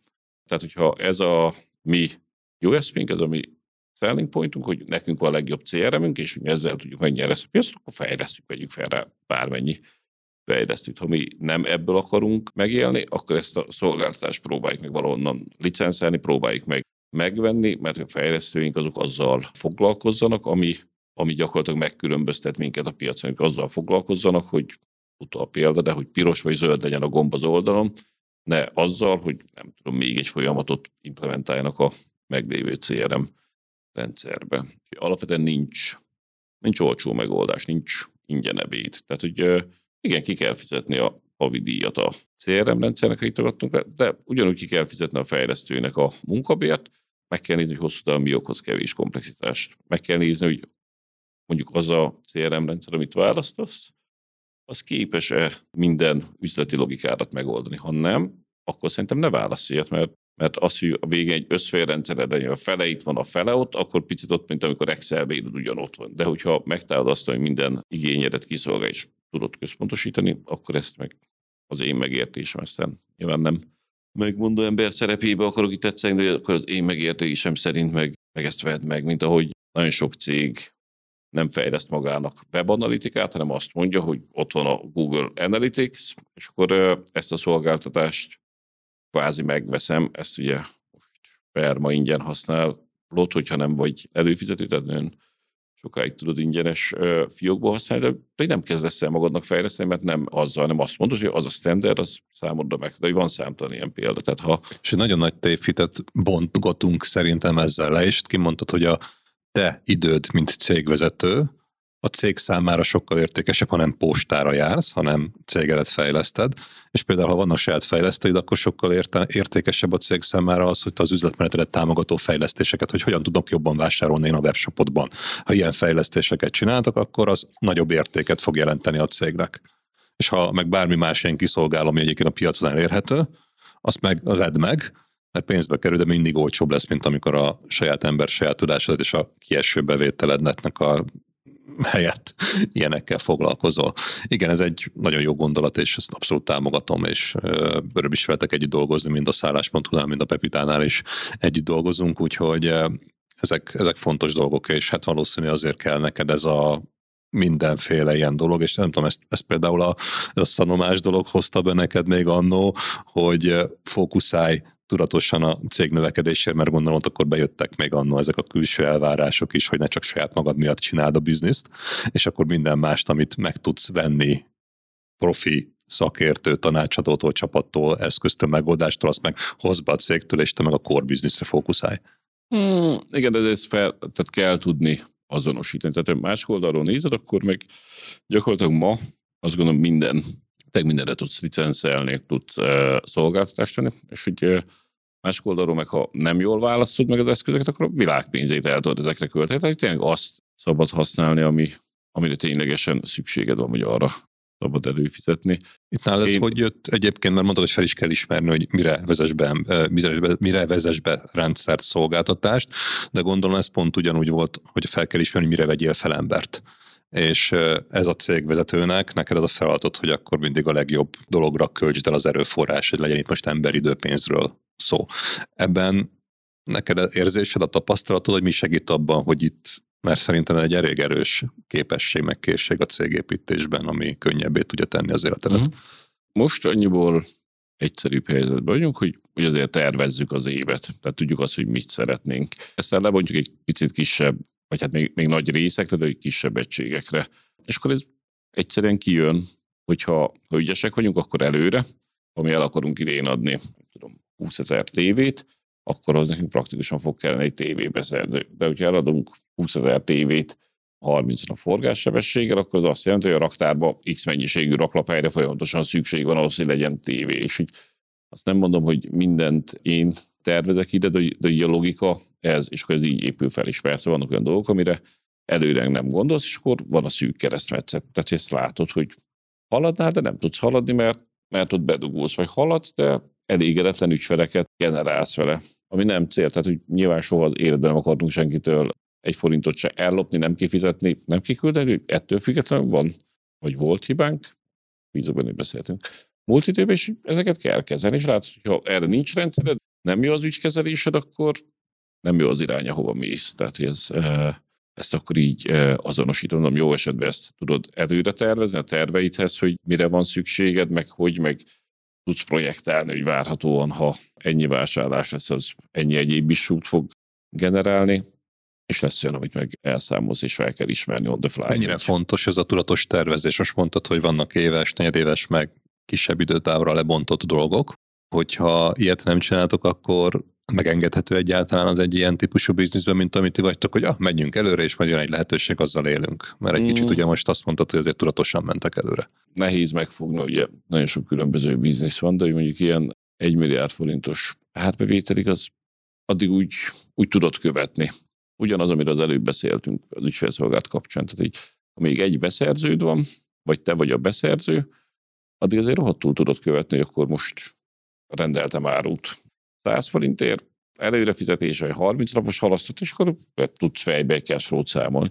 onnastól kezdve, hogy most idézőjelbe teszem, nem egy ember költi a pénzed, vagy nem egy fős a beszerzési osztályt, hanem dolgoznak rajta 15-en, ott ha nincs terved, nincs rendszered, akkor, akkor fejest ugrasz a betonba. Tehát, hogy, hogy akkor tökre előfordulhat, hogy egy kontroll sincs rajta, akkor 15 beszerzőt, mindegyik elkölt ma 100 forintot, ha elköltött ma 100 forintot, és te ezzel nem terveztél, akkor ott van 1500 forinttal, amit ki kell fizetni, de mondjuk erre nincs meg a fedezete. Tehát, hogy, hogy ez már szerintem kell, legalábbis azt mondom, hogy az én képességeimmel kell. Biztos vannak zsenik, akik ezt át tudják látni, de hogy ez már az én esetemben. De elég gyorsan be lehet ütközni ebbe a korlátba, nem? Mert az, hogy egy embert egy pozícióra, az nagyon sokszor, most akár ügyfélszolgálatra egy ember nem ember, mert ha beteg lesz, meg szabadságon van, tehát hogy vigyek két ember kell, ugyanez értékesítőre, tanácsadóra, kivitelezésre, bármire igaz, beszerzésre, amit mondtál. Tehát innentől kezdve ez egy viszonylag gyors dolog. És te is mondtad, hogy itt már viszonylag hamar elkezdtétek az embereket építeni, és akkor négy emberből, ugye amikor volt ez a 130-as véglet a másik vége. Ott voltak nem tudom, ilyen fontosabb mérföldkövek, hogy most már nem tudom én, a 10-20-an vagyunk, vagy 100-an vagyunk, vagy 50-en, vagy, vagy ezek nem ezek voltak a mérföldkövek, amire egy visszagondolsz. Nem, ö, nem érzem mérföldkövek. Még nálunk, ami érdekes, ez historikusan van így, mi három irodában dolgozunk. Tehát van Miskolcon, Budapesten, illetve Szeghalmon iroda, vannak emberek. Hogy formálsz ebből csapatot? Hogy van az információ megosztás akár egy területen, egy területen dolgozó, de földrajzak máshol lév, és akkor nem beszélünk a home office intézményéről az otthon lévő emberekről. Hogy. Na, ez mindenkit érint ez a probléma, mert a home office miatt Igen. az most mindenkinél előjön. Na, akkor ezt hogy oldottátok meg? Azt, hogy megoldottuk, azt nem tudom. Akkor Inkább, hogy csináljátok? Én, akkor na, hogy, hogy, hogy csináljuk erre? Jobban tudok válaszolni. Egyrészt, ami segít, most megint nem tudom miért az ügyfélszolgálat ragadt a fejembe, de mondjuk ügyfélszolgálatban van egy jegykezelő rendszer, és akkor oda bekerül, és akkor ha visszahív az ügyfél, akkor ez Miskolcon veszi fel a kollega vagy Szeghalmon, pont ugyanazt fogja látni. Nálunk van fixen hétfőn reggel egy hát Monday broadcastnak nevezzük, amikor gyakorlatilag kellene széles körben elmondjuk, hogy mi történt múlt héten? Pénzügyi oldalról, tranzakciószám oldalról, minden egyébről mindenkinek megadjuk ez a, majdnem azt mondom, hogy egyirányú van lehetőség kérdezni, de ez jellemzően egy broadcast jellegű történet, amikor van ezzel eh, indítjuk a hetet kommunikációs csatornába, mi cégen belül Slack-et használunk, és akkor megvannak csoportunk, tehát eh, osztályonként a csoportok, ahol tudnak beszélni az emberek. Én hiszek egyébként a személyesség varázsában, tehát hogy azt szoktam mondani, hogy nagyon jók az előre tervezett megbeszélések, de hogy így a való életben az nagyon sok dolog, az mindig a megbeszélés után jön. Amikor lekapcsolod a lámpát, és még nem tudom, elmész inni egy kávét, vagy még ott öt percet az ajtóba beszéltek, hogy még nagyon sok minden kiesik. Tehát, hogy ezt próbáljuk visszahozni, visszaszervezni, hogy ha nem is full office, de hogy legyenek napok, amikor találkozunk, legyenek napok, amikor hozzá tudunk egymáshoz szólni. Más ilyen komolyabb kihívás? Mert mondtad, hogy az embereket hogy rakjuk össze, és nem az embereknek a darabszáma, a létszáma voltak a fő dolgok, hanem inkább ezek a megoldandó problémák, és azon az úton, amíg eljutottatok most erre a jelenlegi helyzetre, ugye beszéltünk rendszerekről, arra, hogy felismert, hogy hova vegyél fel embert, hova vegyél be folyamatokat, hogyan tartsátok fent ezt a informális, formális tudást, tapasztalat megosztást házon belül, mi az, ami még igazából ahhoz kell, hogy egy ilyen 10 milliárd pluszos árbevételű bizniszt, vagy, vagy, vagy forgál, vagy ez eladott áru értékű bizniszt összerakjon valaki. Mert az, hogy 130 embert menedzselj, abban szerintem nem csak a home office, vagy nem home office kihívások nehezek. Gondolkozok, hogy mi, és inkább ilyen informatikai is jutnak eszembe. Tehát ugye az, hogy marketplace vagy, azt jelenti, hogy ma a Pepitán két millió termék közül tudsz választani, amit mi saját raktárban soha nem tudnánk megoldani. Ez azt jelenti, hogy beérkezik hozzánk, nem tudom, ma 1500 különböző feed. Nagyon sokan nagyon rossz adatminőséggel dolgozik, így érkezik hozzánk. De hogy mi azt szeretnénk, hogy a Pepitán legyen egy standard, hogy a fejszakolást itt ebben kell fejlődni.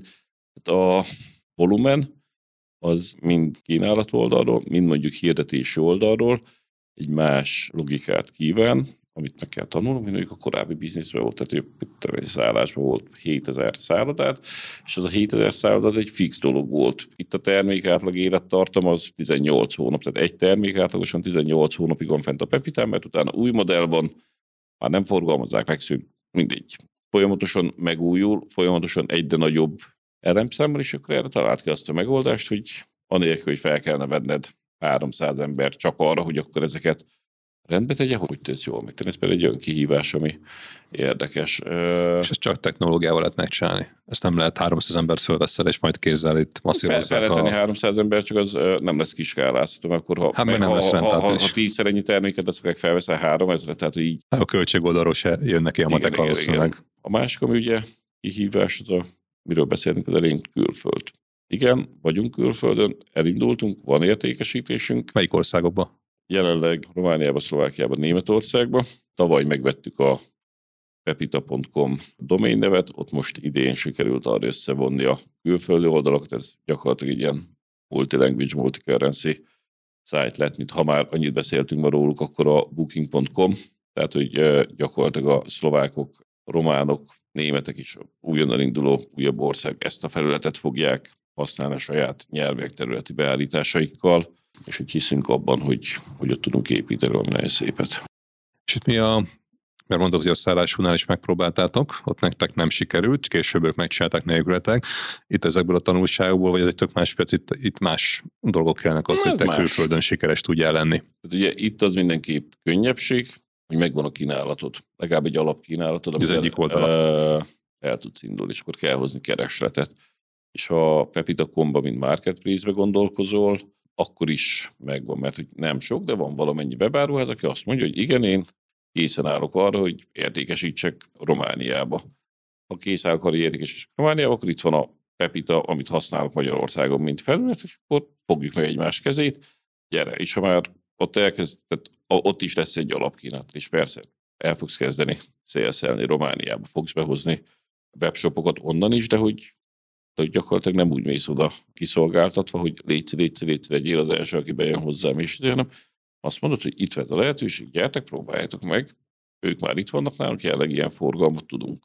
Tehát, hogy ez talán egy komplexitási szinten alacsonyabb, mint a szállásnál, ahol és hogy látod, mert ez volt a három kívásnak az egyike, uh-huh. hogy a külföldet is meg tudjátok csinálni. Hogy álltok ezzel a, ennek a kihívásnak a teljesítésével? Én azt gondolom, hogy erős alapjaink vannak, azt gondolom, hogy van egy alapforgalmunk már most külföldre, és előttünk áll az a feladat, hogy ezt a dolgot felskálázzuk, de hogyha valamiben jók vagyunk, és ezt most mondom szerintelenül, ha valamiben jók vagyunk, akkor az pont a skálázódás. Tehát, hogy egyszerűen az van a DNS-ünkbe, most DNS-ünk alatt értsük azt, hogy a cég DNS-ében, hogy kell skálázni, hogy kell egy kis volument megszorozni, szóval, hogy rengeteg feladat van benne, de, de nincs bennem kérdőjel, vagy félsz ezzel kapcsolatban. Na hát kívánom, hogy ez legyen meg, és pipáljátok ki akkor ezt a hiányzó kihívást. És egyébként a Pepitánál mi az a, mi a cégnek a jövőképe? Ti hova akarjátok ezt elvinni? Mert mondtad, hogy egy piacvezető pozíció, de itt például akár az exitnek a lehetősége az előjött, fölmerült, pláne, hogy van egy külső befektető is már az elejétől fogva. Pepita nem ma, de holnap valószínű, hogy kint lesz a piacon. Van még előttünk bőven feladat, van még előttünk, amit meg kell csinálni, tehát azért mondom, hogy ez biztos, hogy nem a ma témája, de hogy mondjuk a következő öt évben ez valamikor elő fog jönni, hogy, hogy nézzük meg, hogy, hogy mit ér ma a Pepita piacon. És amikor elkezdtétek, hogy a szállás.hu sikeres exitje után, akkor már az első pillanatban ezt tudatosan megfogalmazódott, még, még a tőkebevonás előtt a fejetekben, hogy exitet Igen. akartok látni itt a következő, nem tudom én, valahány éves időtávon. Igen, és ez azt gondolom, hogy így is van a rendjén, mert a saját percens dolgot nézem, az a kérdés, hogy akarom-e én ezt a céget a két fiamra hagyni, akarom-e nekik átadni. És erre azt mondom, hogy nem. Mert én nem akarok nekik kötöttséget adni. Ha ők akarnak online biznisz csinálni, és kíváncsiak lesznek a véleményemre, vagy a tapasztalatomra, én nagyon szívesen elmondom nekik. Sőt, egyik nagy álmom lenne, hogy egyszer együtt dolgozhassak valamelyikkel. De hogy én gúzsba kötni, biztos nem akarom őket. Ezért valamilyen időtávon nincs más opciód, mint hogy azt mond, hogy, hogy legyen ennek a cégnek egy új tulajdonosa. Mert, mert akkor uh, mi történik? Persze, nagyon sokáig tervezek még élni. Nem feltétlenül jelenti azt, hogy ezzel az intenzitással tervezek még 70 éves koromban is dolgozni, mert egyértelműen nem tervezem. Ez sem. Ez szerintem így van. Azt, hogy ezen gondolkozunk egyáltalán, hogy, vagy nem gondolkozunk, de hogy eredetekben volt a célok, ezt azt gondolom, hogy ez egy tapasztalat, vagy egy érettségnek a, a jel, hogy nem történik dolgokat, hanem valahogy keretbe, keretbe foglaljuk. És hogyha ez egy passzív dolog lenne, mondjuk lenne egy irodaházam, amit megvan a menedzsment, és valaki kiadja az egészet bérbe, arra, ha azt kérdezed, hogy rá, hogy nem a gyerekeimre, azt mondom, hogy igen, mert hogy attól függetlenül egy szabad életet él, hogy azt látom, hogy ma ez a cég nem tud kvázi szabad életet biztosítani. Mert ott kell lenned benne, és irányítani, hát és vezetni. is persze dolgozol, az, hogy ne kelljen, de hogy Na mindegy, ez, ez csak egy kis personális része volt. De úgy. értem, és abszolút jó a megközelítés, mert nagyon sokan szerintem pont ezzel küzdenek, hogy elkezdenek egy céget építeni, és nem tudják elengedni.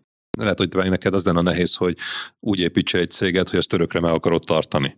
Mert most pont azt mondod, hogy teljesen máshogy gondolkozol, és amit mondta ez az irodaház, az inkább egy ilyen befektetés, uh-huh. egy önjáron működő befektetésnek tűnő valami, egy olyan céghez, aminek benne vagy a jövőjében, a stratégiájában, a vezetésében. Érdekes, érdekfeszítő dolog volt.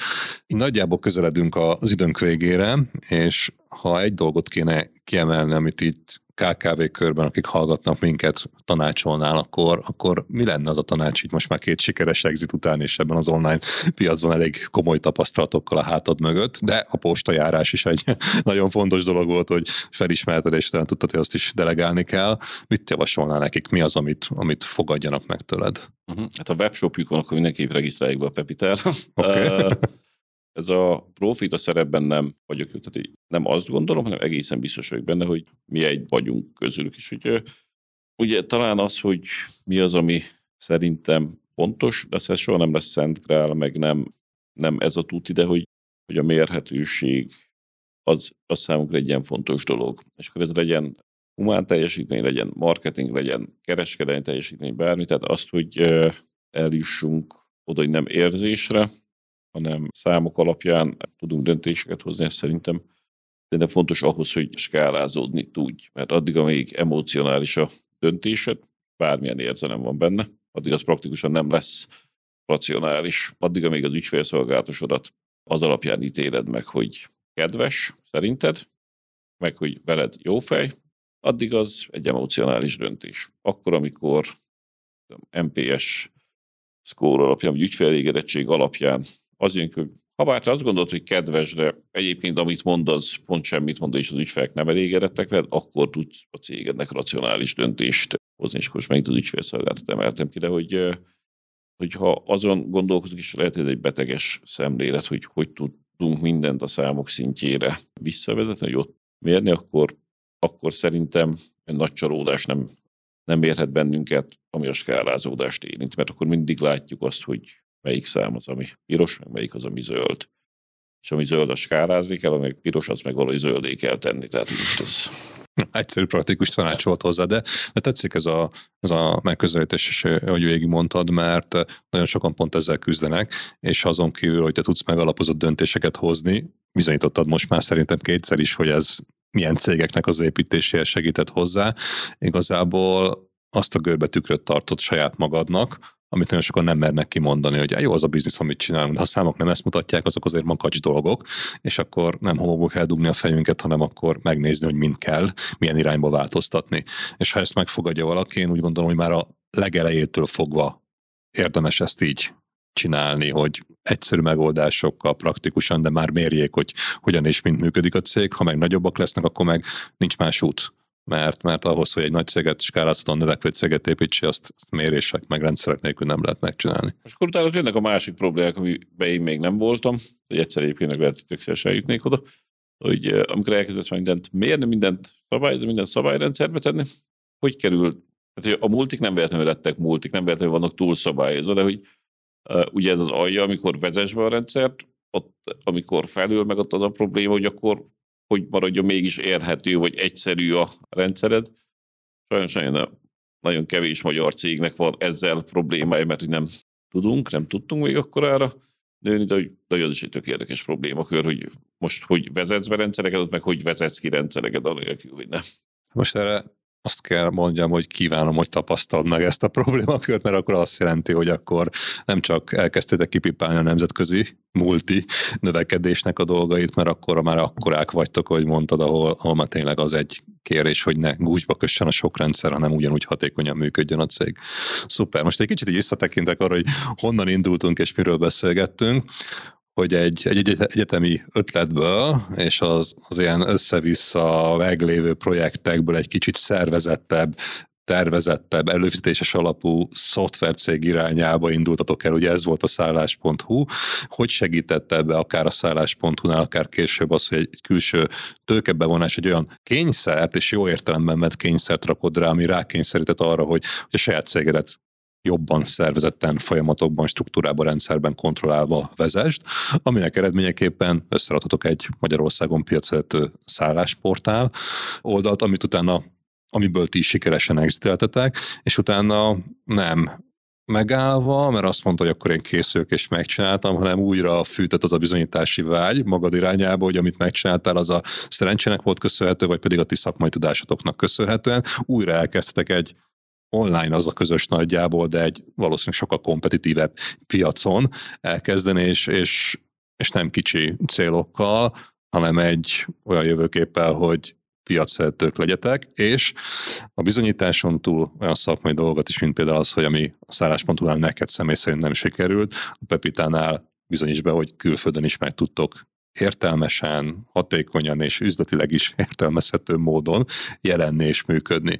És igazából, ha ezt így végigjárjuk ezt az utat, akkor volt benne szerintem rengeteg olyan praktikus tanács, hogy mire, érdem, mire érdemes odafigyelni, hogy tud működni, amikor több tulajdonos, több kritikus vagy fontos vezetői embernek kell együttműködni ebbe a szerepkörbe, mire kell odafigyelni már az elejétől fogva, hogy ne csak a technológia, mint a te életedben egy elég fajsúlyos dolog, mert technológiai céged itt voltak még, de ugyanis az embernek a menedzselése, kezelése, hogy járul ahhoz hozzá, hogy ebből később siker legyen, és szerintem impozáns az a szám, amit leraktatok, és kívánom, hogy te is úgy érdekeld majd a jövőben, hogy akkor ezeket a melletted álló kívásokat még, még bőven vastagon ki tud pipálni, és amikor ezen túl vagy, akkor pedig az is egy nagyon szerintem megfontolandó mindenki által dolog, az a gondolkodásmód, hogy te már elején úgy gondolkozol a cégben, hogy azt te nem örökké fogod csinálni, és nem azért, mert hogy te nem akarod ezt csinálni, mert már most tudod azt, hogy előbb-utóbb az emberi korlátaid elő fognak jönni, és lehet, hogy van olyan ember, aki ezt tovább és jobb eredmények érdekében egy következő szintre tudja vinni, és igazából nem egy kúsba kötést akarsz azzal a sikeres céggel, aminek így kvázi a függője vagy rabszolgája lesz elérni, hanem, hanem egy olyan értéket, ami az egész világnak, neked is, és akár még majd a, a fiaidnak is a jövőben, vagy, vagy csak a tapasztalatot fog nekik segíteni, és ez is szerintem egy, egy, egy, egy becsülendő és tisztelendő hozzáállás, hogy nem ráerőltetni akarod a te üzleti gyermekedet a, a fizikai gyermekeidre, hanem hogy meghagyod a döntést nekik, hogy ők hova akarnak tovább menni.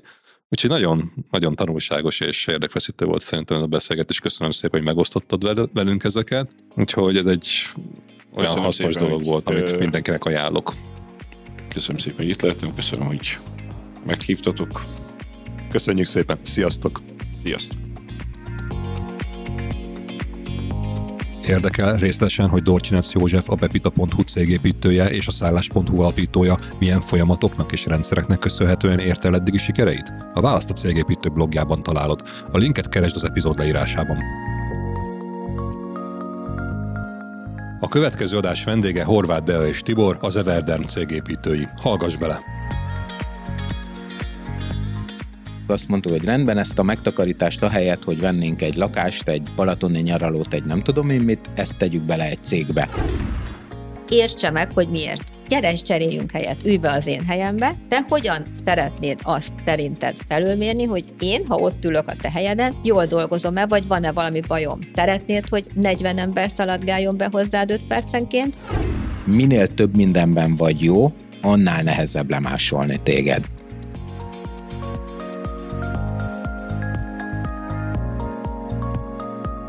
Köszönjük, hogy velünk voltál. Kövesd a cégépítőket, amit megtalálsz kedvenc podcast platformodon. Hallgassd a sorozatot, értékeld, bízom benne, hogy öt csillagra, hozd meg másokkal, és találkozzunk a következő adások során is. Látogass el a Cégépítő blogjára, ahol olyan értékes információkhoz juthatsz, amik segítenek mindennapjét és a céget sikeresebbé tételében. tanulj és inspirálódj velünk, legyél jobb minden nappal. Én Egerszék Krisztián vagyok, és ez itt a Cégépítő Podcast.